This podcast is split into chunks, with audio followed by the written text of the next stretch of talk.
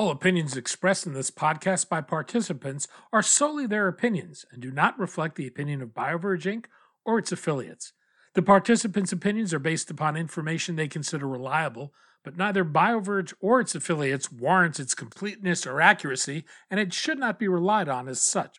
Nothing contained in and accompanying this podcast shall be construed as an offer to sell, a solicitation of an offer to buy, or a recommendation to purchase any security by BioVerge, its portfolio companies, or any third party. Past performance is not indicative of future results.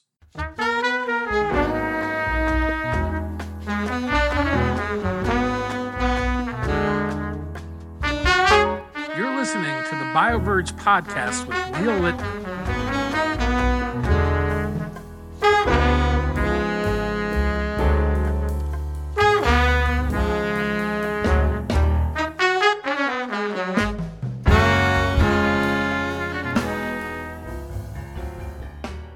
Neil, we've got Sonia Arrison lined up today. For people who don't know her, who is Sonia? Sonia is an author, entrepreneur, investor, and she is the founder of 100 Plus Capital. Uh, so we're super excited to have Sonia on the show today. Uh, she is a longevity investor, uh, and so really excited to get her perspective on uh, her investment thesis in the longevity space and, and what she's seeing out there in the field today aging and longevity have become a major biotech theme as, as well as a big theme among investors. Beyond venture capitalists wanting to live forever why do you think this has such resonance? Yeah i think it really resonates with with folks um, because there are a lot of uh, diseases of aging and there's actually a lot of talk these days about the aging process being a disease itself and so, as you think about investing in various diseases of aging, like Alzheimer's, for example, maybe there are ways that we can actually attack aging as the disease that will then help to overcome various diseases of aging. And so there's been a lot of books written about the topic. There's a lot of podcasts these days. Uh, there's a lot of interest, I think, from you know VCs and the investment community in both the idea of extending lifespan, but I think also more importantly of extending health span. What are you hoping to hear from Sonia today? I'm really super excited to hear uh, from Sonia about her view in terms of health span versus lifespan and so I think I think you know, can we extend the maximum human lifespan? But even more importantly, can we extend the number of healthy years that that folks live? Um, so excited to hear her perspective on that. Uh, looking forward to hearing about some of the investments that she's made in the space, her her thesis, and what she's excited about in in the future. If you're all set, let's turn to Sonia. Let's do it. Sonia, thank you so much for joining us on the show today. Thank you. I'm happy to be here. I am incredibly excited to talk with you about aging, longevity, uh, your investment thesis at your firm, 100 Plus Capital. Uh, but before we dive in, I, I, want to make sure that you and I are on the same page and that our listeners have a good understanding of what we mean when we're talking about the notion of longevity. Um, so let me know if you feel otherwise. But when I think about longevity, there are really two core concepts uh, health span or the number of healthy or disease free years someone lives, and lifespan, which is simply the age to which someone lives. So when we talk about increasing longevity, we're really talking about enhancing either their lifespan or health span or both. Uh, I guess my, my first question is Is that generally how you think about longevity? And if so, are you more or less focused on one of those areas uh, more so than the other? Right, right. Yeah, no, that's a good question. Um, and it's good to bring it up because I think some people, when they hear longevity, they just think, oh my gosh, maybe I'll just live a really long time, but I'll be old and decrepit, and that's horrible, right? And so normally when when I speak about this topic um, to audiences, I, I try to make a point right away in the beginning of the conversation uh, to explain to them that what I'm interested in is health span, um, being alive and longer and healthier um, but ultimately, I think I think it's sort of a false dichotomy because they sort of go together. I mean, obviously, if you're going to be healthy for longer periods of time, you're probably going to live longer as well. I mean, some people might take take issue with that and say, "Oh no, no, no, it's going to be possible to just you know live healthy a really long time and then boom, just die." And yeah, maybe I don't know, but you know, health typically goes along uh, with with um, with longevity. So. Uh, so, but but personally, I I would just like to be healthy for as long as possible, and and I think most people agree with that. Yeah, I think we can all all agree with that one. So I, I think that's a, a, good segue into the, the process of aging itself. So h- how do you think about aging? Do, do you view aging as, as some folks do as, as a disease? Is it a process? Is it an inevitability? Well, it's all those things. it is a disease. It is a process, and um, you know, for all of human history, it's been an it's been inevitable. Uh, so, uh, but you know, that's that is um, that's starting to change. Our you know our uh, our thinking about aging has changed a lot in the last uh, you know ten to fifteen years. Um, you know, b- uh, before uh, before that period of time, we, we, used to think that aging was just something that was set in stone and would never change. And you would, that's just how life was. You got old and that was, you died and that was it. And, um, you know, thanks to some really, uh, innovative scientists who did some experiments that showed that aging can be manipulated in the lab, meaning aging can be slowed down demonstrably in the lab, we know that aging is not set in stone and it's actually malleable. And the fact that we can change it uh, changes everything, doesn't it? It, it really does, and I, I, think you bring up a good point. So I, I think, as as you you know articulately said, our, I think our understanding of aging at a biological level has increased dramatically. Um, and and so I guess you know th- just a, a, quick recap for our listeners, right? There's been a lot of research around various ways that we can today impact the aging process, and that ranges from uh, caloric restrictive feeding, uh, intermittent fasting, benefits of drugs like metformin, rapamycin, dietary supplements, for example, like NAD plus and all its precursors. Where, where do you sort of come out on the spectrum of interventions that people can follow today that, that may have a dramatic impact on, on health span or, or lifespan? Right. You know, that's a good question. Um, well, uh, like you mentioned, uh, intermittent fasting is uh, is a big one. It's it's trendy today, but it's trendy for a reason. I mean, and and by the way, I don't think it's just going to be trendy. I think it's something that's here to stay because the science is real. And when you look at the science, you can see that truly intermittent fasting has a has a big impact on health. And um, and one of the companies I've invested in, uh, L Nutra, has is showing through clinical trials that it actually does. Um, does have an impact on aging. And hopefully at some point they'll have convinced the FDA to uh, label them the, the first anti, truly anti-aging diet. Uh, but they're working on a number of clinical trials uh, to demonstrate that right now. And then of course there's exercise.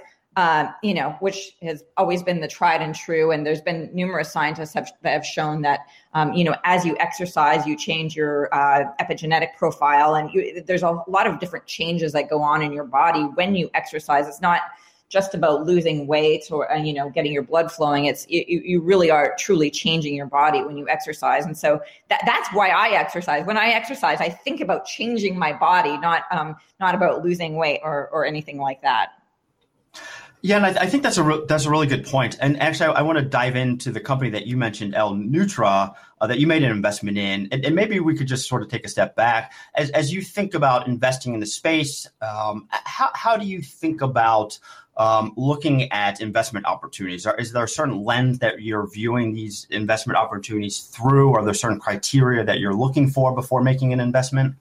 Right. Yes, I am looking for companies that. Uh, either help extend human health span um, so directly you know maybe like a, a, gene therapy company or an anti-cancer company or things that can help us live longer and healthier lives or um, and this is where I think I'm different from other longevity investors. I'm also looking for companies that help us once we have extended health span because you know it's um, it will be epic to extend our health span, but there's you know we're going to have to get used to that, and there's there's going to be a lot of other things we need to take care of along the way as well, and you know and. And, and then there's things that overlap too, like clean air and uh, air and water, and clean food supply. And you know, we can't live health long healthy life if we have dirty food and dirty water. Um, and uh, and that's something we need to fix. And so i have a pretty broad view of uh, of, of longevity companies You know, I think that's a that's a really good point. I think a lot of us are focused on, you know, particularly particularly the the health aspect, and we forget about clean air, clean water, uh, the you know climate change, the environmental impact, and, and what a big impact that can have on our overall you know health and lifespan. Obviously, right. if, if the environment uh, is, is is not uh, doing well, that's going to have a dramatic impact on all of us. Yes, and then our internal environment too, as well. So, like, I've invested in two mental health companies because you know the longer we live, the more time we have to have problems that we have to deal with, and so mental health is going to be a very, very big issue. Um, it already is, uh, but uh, even more so going forward. Yeah, I think that's a great point. I, I, think that the pandemic, in many respects, has brought that to the forefront uh, as well, and, and, just the challenges around sort of mental health and, and, making sure that we're all taking care of our, our mental health. Um, exactly. It, you, you, you, brought up sort of one point we've been circling around, and, and it's the idea of you know health span and, and lifespan. Um, you know, w- one of the concepts I have a bit of a hard time wrapping my head around is the idea of sort of unlimited, unlimited human lifespan, right? So there are folks like Aubrey de Grey and, and others who believe that humans have the capacity to live to be 250, 500 years old, for instance. I, I'm, I'm much more in the camp that maybe we can extend our median lifespans by 10%, 15%. And those extra years, as you said, could be, you know, healthy years, which is critical. Um, I'm much more skeptical that we'll see humans living to 150 years or 200 years old anytime soon, for example. But where do you come out on this idea of you know, maximum human lifespan? Well, I think that things happen in baby steps, and then all of a sudden you look back and you say, "Wow, how did that happen?"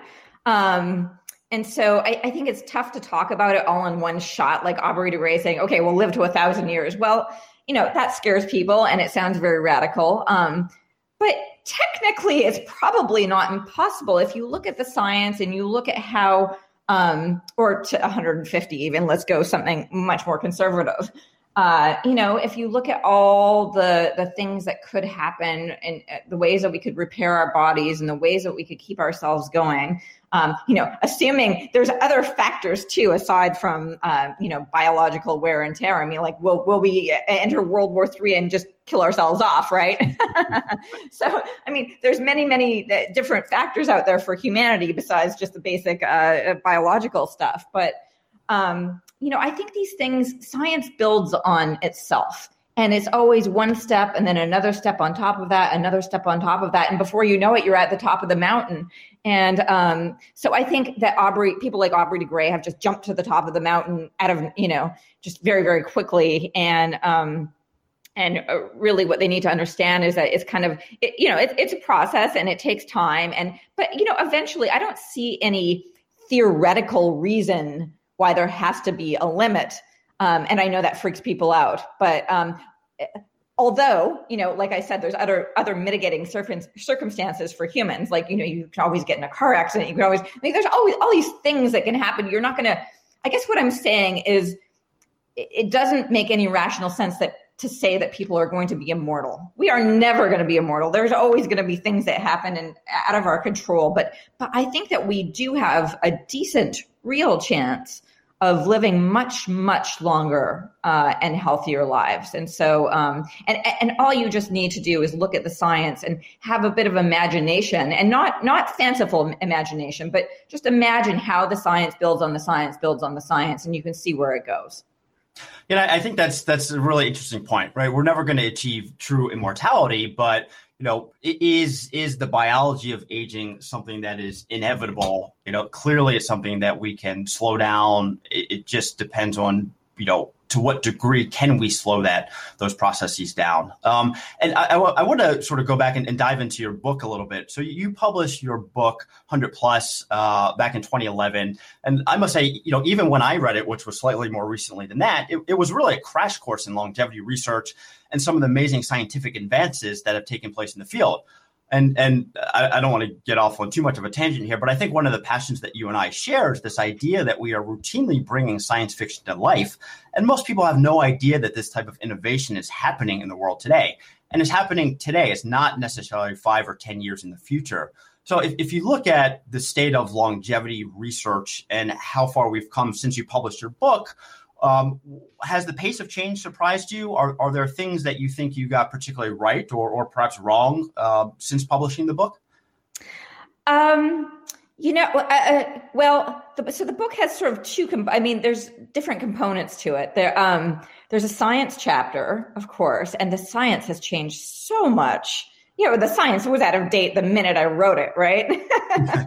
because the science really is truly moving at a break at breakneck speed, um, and so. Uh, uh, you know, and, and and it's going in a slightly different direction, I guess, than I thought it would back then, because back then regenerative medicine was really um, in the spotlight, and what by that I mean things like regrowing uh, body parts in the lab, basically. So, like, uh, you know, people like Tony Atala at Wake Forest University who were growing brand new human bladders out of a person, a human being's, you know, own adult stem cells and uh, you know, and re- replacing it for people who needed new bladders, and and it working and it being durable, and it's and it's changed these people's lives, and um, and it looked like well maybe we'll just you know maybe that's how it's going to go and we're going to just create all these different parts that we replace over time and we'll replace whole hearts and we'll replace livers and we'll you know and so that sort of seemed like the trajectory at the time um you know and then there was there's this other uh, uh scientific field of thought where it's like no no no it's not going to be we're not going to just be replacing parts. We're going to do syst- systematic changes uh, you know small molecules uh, you know like senolytics and um, all, all these different types of things to do whole body uh, changes that just slow down aging and fix everything all at once. And um, I think I think that uh, school of thought has really taken off since I wrote the book, and um, I sort of wish I had included more about that uh, about that school of thought. But there just hadn't been um, as many key advances at that time as as there have been now. Yeah, I think that's a really interesting point. I, I, think, you know, just from my own experience at, at CIRM, I think the idea of regenerative medicine is, is really captivating, right? The ability to, to regrow human tissue, uh, organ replacement, things like that. And a, a, lot of that is still relatively in its infancy. Uh, but there's a lot of things that the field has progressed dramatically on uh, in a lot of the areas that you mentioned. So as, as I want to circle back to um, your investment thesis. So as you're thinking about making investments, um, you know, m- maybe you could highlight another company or two in your portfolio uh, and, and, and talk to our listeners about so what what you're seeing out there today that is that is investable, that is exciting, that is going to have dramatic impacts on on both health span and lifespan. Right, right. Yeah, no, well, there's there's so much out there. I mean, I think one one that we have in common is uh, Repair Biotechnologies. Uh, speaking of repair, um, and uh, you know that that is a company that's um, uh, you know it, it's interesting because they're not uh, replacing organs but they're they're changing uh, using gene therapy to uh, to change things in the body um, and uh, change immune cells to help um, right now their their key thing that they're focusing on is uh, breaking down plaque in in the blood vessels in the heart and of course heart disease is the number one killer um, of people i think worldwide at least in the us um, and uh, and uh, and and they're working on that and, and a real repair because right now if you have heart disease you just take drugs and um, it slows down the progression of your disease but it doesn't ever fix you. And uh, you know when i wrote the book i thought well maybe they'll just sort of grow new blood vessels in the lab or new heart parts and just do a swap out but you know maybe it'll be something more like repair Biotech that we've both invested in um, you know where uh, yeah, these immune cells that are uh, changed in the lab go in and go in and sort of repair, eat away the plaque, and and and fix the fix the heart problem that way. Yeah, I think repairs are a really interesting, uh, you know, case study um, in, in, general, right? Because it, it, as you as you mentioned, it is applying you know cell and gene therapy to try to tackle you know heart disease uh, and and atherosclerosis in, in particular, which I, I, believe you're right is is certainly the number one killer in the U.S. and I believe the number one killer worldwide, at least in developed countries. And so. Right. I think you know part of part of our thesis at, at BioVerge and investing in repairs, you know, th- there's really no way we can have a dramatic impact on you know our collective health span and lifespan unless we're tackling some of the biggest diseases out there and the biggest killers out there. And so, an obvious place to start is atherosclerosis, right? If we can move the needle on a disease like that, then that's going to have dramatic impacts at a societal level. Um, so, uh, yeah, I think that that's that's certainly an, uh, an exciting one. Um, right, it's a disease of aging, and this is the thing is that we haven't had that kind of vocabulary, um, and it's finally starting to creep in. But you know, heart disease, cancer, diabetes. I mean, these are all diseases of aging. These are things that you are more likely to get as you get older. Um, and, and and now uh, people are starting to realize that and really focus on it. I think that will help uh, move things along. Yeah, I, I, think you're. I think you're right about that. I remember, gosh, it was must have been back in 2012. I attended a, a an aging conference. I think it was sponsored by the SENS Research Institute, and Aubrey de Grey was on stage, and he was talking about you know neurodegenerative diseases, Alzheimer's, you know, diabetes. A lot of these things were diseases of aging. Um, and it was just it was a new terminology i never heard before. I never thought about diseases that way. And i think you're exactly right. It's now in the more common vernacular um, that a lot of diseases are age related. And if we tackle aging as the disease we'll then be able to tackle all these other you know diseases that are sort of s- symptoms of the aging process. Um, exactly. And, and, and I think to your point, I think folks like David Sinclair at, at Harvard are actually making a push for the NIH to label aging as a disease, which would then funnel more NIH dollars into fighting aging as as a disease, as opposed to these other discrete, you know, symptoms of aging. Yes, that's right. And I'm glad he's doing that. I actually spoke to him the day he was going to testify there. So um, I, I, hope it went well. I didn't, I didn't uh, hear anything about the proceedings, but, um, but you're quite right. I mean, it's it, the, the more that we think about uh, these, uh, these diseases like cancer and heart disease and Alzheimer's. They're all diseases of aging, and we'll be more prepared to tackle them if we think about them in, in the proper context. Yeah, I, I, think that's right. So then, as you think about some of these in the proper context, then um, maybe you know I, I love your thoughts on what you see as some of the most you know compelling technologies uh, that may be within reach, let's say, in the next five or ten years, um, and, and ones that you're either investing in or, or that you see on, on the horizon. Right. Yes. Well, like I said, there's sort of two categories, right? There's sort of the systemic things.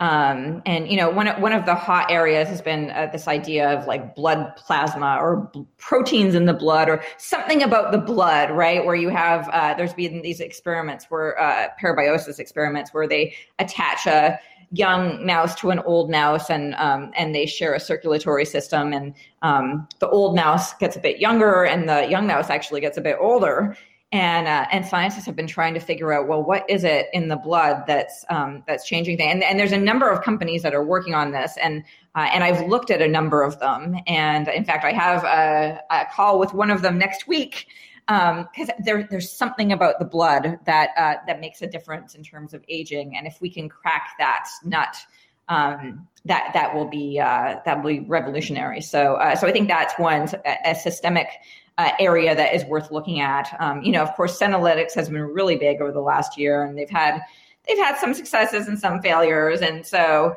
Um, you know, this idea of uh, using drugs to clear out uh, old and aging cells that uh, create inflammation in our body. So, um, so that's something that I'm, I'm still interested in, but I haven't found one that I've uh, that I've invested in yet.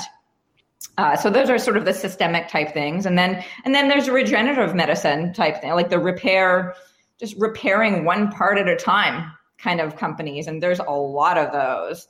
Um, and uh, and I'm looking at uh, many of those as well. So um, you know, there, there's a there's a lot of there's a lot of hope out there, and there's a lot of innovators and a lot of smart people who are really thinking about this, and that's why I'm so optimistic that uh, the science will build on itself. Um, you know, the one the one thing that I I typically always mention though, and this this is why I went into investing, by the way, because I didn't start my career as an investor. I started my career in the public policy world, um, and uh, and then I uh, you know started writing about biotech and nanotech, and then discovered this whole area of longevity science, and was just blown away. Um, the reason I got into investing is that I went you know, when I was writing the book, I met all these scientists who had these amazing research and data and like literally as you say it sounded so science fiction but they were turning science fiction into science fact and it really was science fact. And but but then then it seemed to kind of stop there and it didn't get commercialized and scientists are never uh, sort of the best scientists are really good at science and sometimes not so good at business. And so i really wanted to spend my time trying to help um, get the science commercialized so that people can actually use it and it's not just mice that get to live a really long time in the lab yeah I, I, we've uh, cured unlimited numbers of mice of, of, of cancer. Very right? lucky mice. yeah, exa- exactly.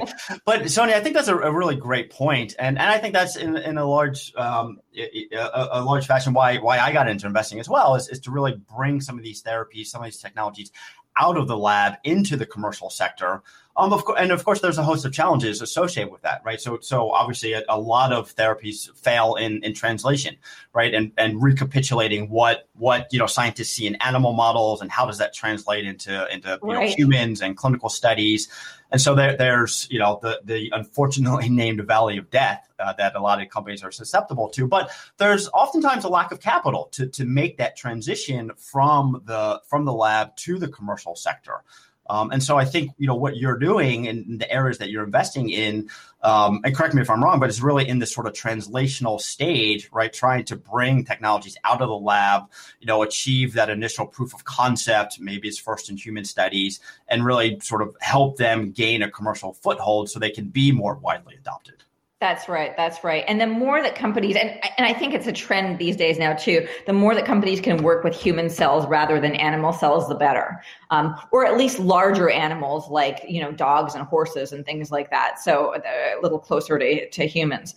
Um, so yes, yeah, and I think we're, we're seeing a lot of that as well. I mean, there, has been obviously a, a, huge push using induced pluripotent stem cells uh, for disease modeling purposes, uh, you know, you know, pharma and tox studies um, and things like that. So, so I agree. I think one of the things that we're always looking for is, you know, are there, in addition to the animal models, are they are they using primary patient samples? Are they using, um, you know, human cells or more human-like cells uh, to try to signal if their approach will translate into the clinic? Um, exactly, you know, or or organoids or um, body on a chip. And so, I mean, those are the, the type of companies that I'm also supporting. I've looked at a few of those companies where it's companies that help other companies uh, work with human cells rather than animal cells, because I think that will get us a long way as well.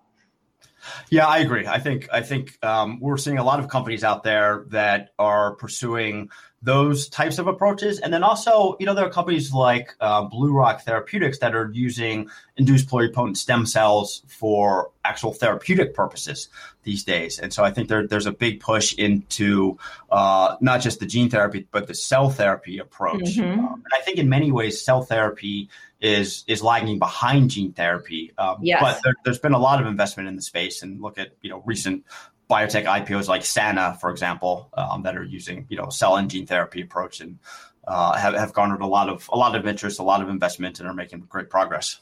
That's right. That's right. Um, so, Sonia, as you think about um, you know continuing to invest in the space, continue to sort of dive in deeper. There, there's a lot of really interesting topics that we cover today on the show. Uh, any any thoughts about potentially uh, writing another book? Uh, you know, I, I miss writing because most of my career I've spent doing a lot of writing. And now as an investor, I don't spend very much time writing, uh, which is sort of um, sort of sad for me because I like to do it. And yeah, I, there might be another book. Um, right now, I'm not working on one, but but I would like to. And I think uh, I don't know, maybe maybe someday, Neil, we can do a uh, stories from investing in longevity or something. that would be fun. We we could have stories from the trenches. exactly, exactly. Exactly. I would welcome that. Well, well, great. Well, uh, Sonia, thank you so much for for being on the show today. I really, uh, really appreciate the the conversation. Uh, I think there's there's a lot for our listeners to digest and un- unpack. And uh, you know, congratulations on uh, sort of all the progress you've made in, in the field. I, I, think you know I very much look to you as one of the thought leaders in the space, and so really appreciate you taking the time to, to be on the show today. Thanks, Neil. It was great. A good conversation. So, Sonia Arrison, author, entrepreneur, investor, and founder of 100 Plus Capital. So, thank you so much, Sonia. Neil, what do you think? I thought that was a really wide ranging conversation with Sonia. I, I, was really excited to hear her perspective on the, the concept of health span versus lifespan. And I think she, she made a really interesting point is that they're, they're clearly not mutually exclusive, right? So whether we'll be able to extend human lifespan or the maximum uh, amount of years someone lives is is not uh, mutually exclusive with extending the number of healthy years someone lives. So, if you're able to extend the number of healthy years someone lives, you will likely be able to extend their maximum lifespan as well. So, I thought that was really interesting. Uh, was was also really interested to hear her perspective uh, about some of the uh, interventions that are available today. You you heard us talk a little bit about uh, you know, diet, for example. You heard us talk about different ways that uh, the diet, uh, maybe exercise regimens, can have an impact on uh, extending both the healthy years that someone lives, as long as as well as the you know potential uh, uh um, extension of their lifespan. Anything she says surprise you? Um, yeah, that, that's a good question. Um, you know, I, I, I think you know what I don't I wouldn't say it surprised me, but you know, I think Sonia definitely falls in the camp of, you know, there there is no fundamental biological reason that humans must age and and die. Uh, and so, you know, I, I, think she was measured in her approach uh, to some degree, saying, okay, let's not take the Aubrey de, de Grey approach of saying, okay, humans will live to be, you know, 500 or 1,000 years old. But is it unrealistic to ex- to expect that we may be able to extend lifespan to, let's say, 150 years old in the not too distant future? Uh, and so, you know, not not necessarily surprising, but I think certainly a, a controversial point of view um, that that there is no fundamental biological reason that we must age and die. And so I, I, think if you look at you know some of the research that's been done out there, and we talked a little bit about this on, on the show, but right, folks like David Sinclair uh, have done a lot of work around not just the genomic aspects of, of aging, uh, i.e., you know, DNA damage, but the epigenetic changes that relate to aging. And are there ways that we can sort of repair some of the epigenetic changes uh, that uh, that we undergo as we age, and there are clear ways to, uh, to, to, to help prevent some of those epigenetic changes, and a lot of that has to do uh, around diet, around exercise, things like caloric restriction, for example, intermittent fasting, for example. Um, and then, of course, there are pharmacological interventions as well. You heard us talk a little bit about uh, rapamycin uh, and metformin, for example. So I think there's a, a, variety of combinations of approaches that are actually available today that can that can actually uh, impact longevity.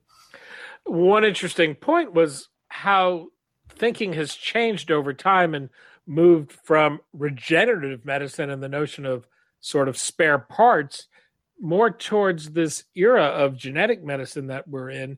How do you think that may change efforts around aging and longevity?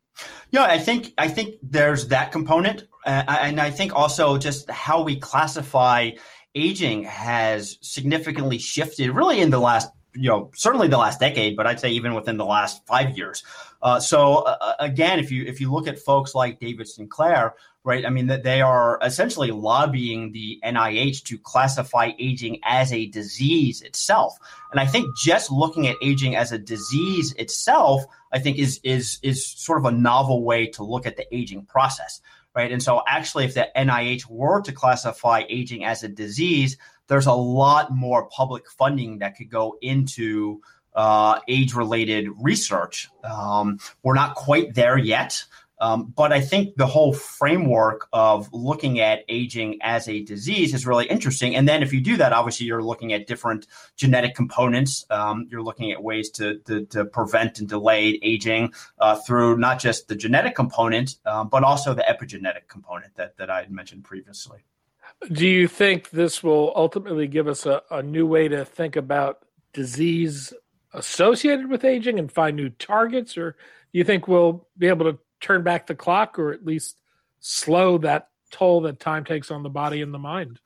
Well, that's that's the ideal view, right? So I, I, I, do think there are ways to slow down the clock. I think that that's been demonstrated uh, that there are there are certain ways to do that today, um, I, and I think there's a lot more potential out there. I think there are a lot of drugs being investigated today. There's a lot of other approaches that can help slow down, can help delay.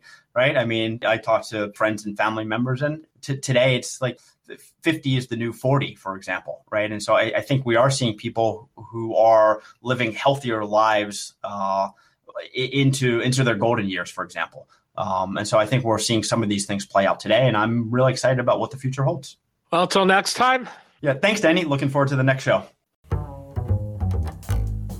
Thanks for listening. The BioVerge podcast is a product of BioVerge Inc an investment platform that funds visionary entrepreneurs with the aim of transforming healthcare. BioVerge provides access and enables everyone to invest in highly vetted healthcare startups on the cutting edge of innovation. From family offices and registered investment advisors to accredited and non accredited individuals. To learn more, go to bioverge.com. This podcast is produced for BioVerge by the Levine Media Group. Music for this podcast is provided courtesy the Jonah Levine Collective.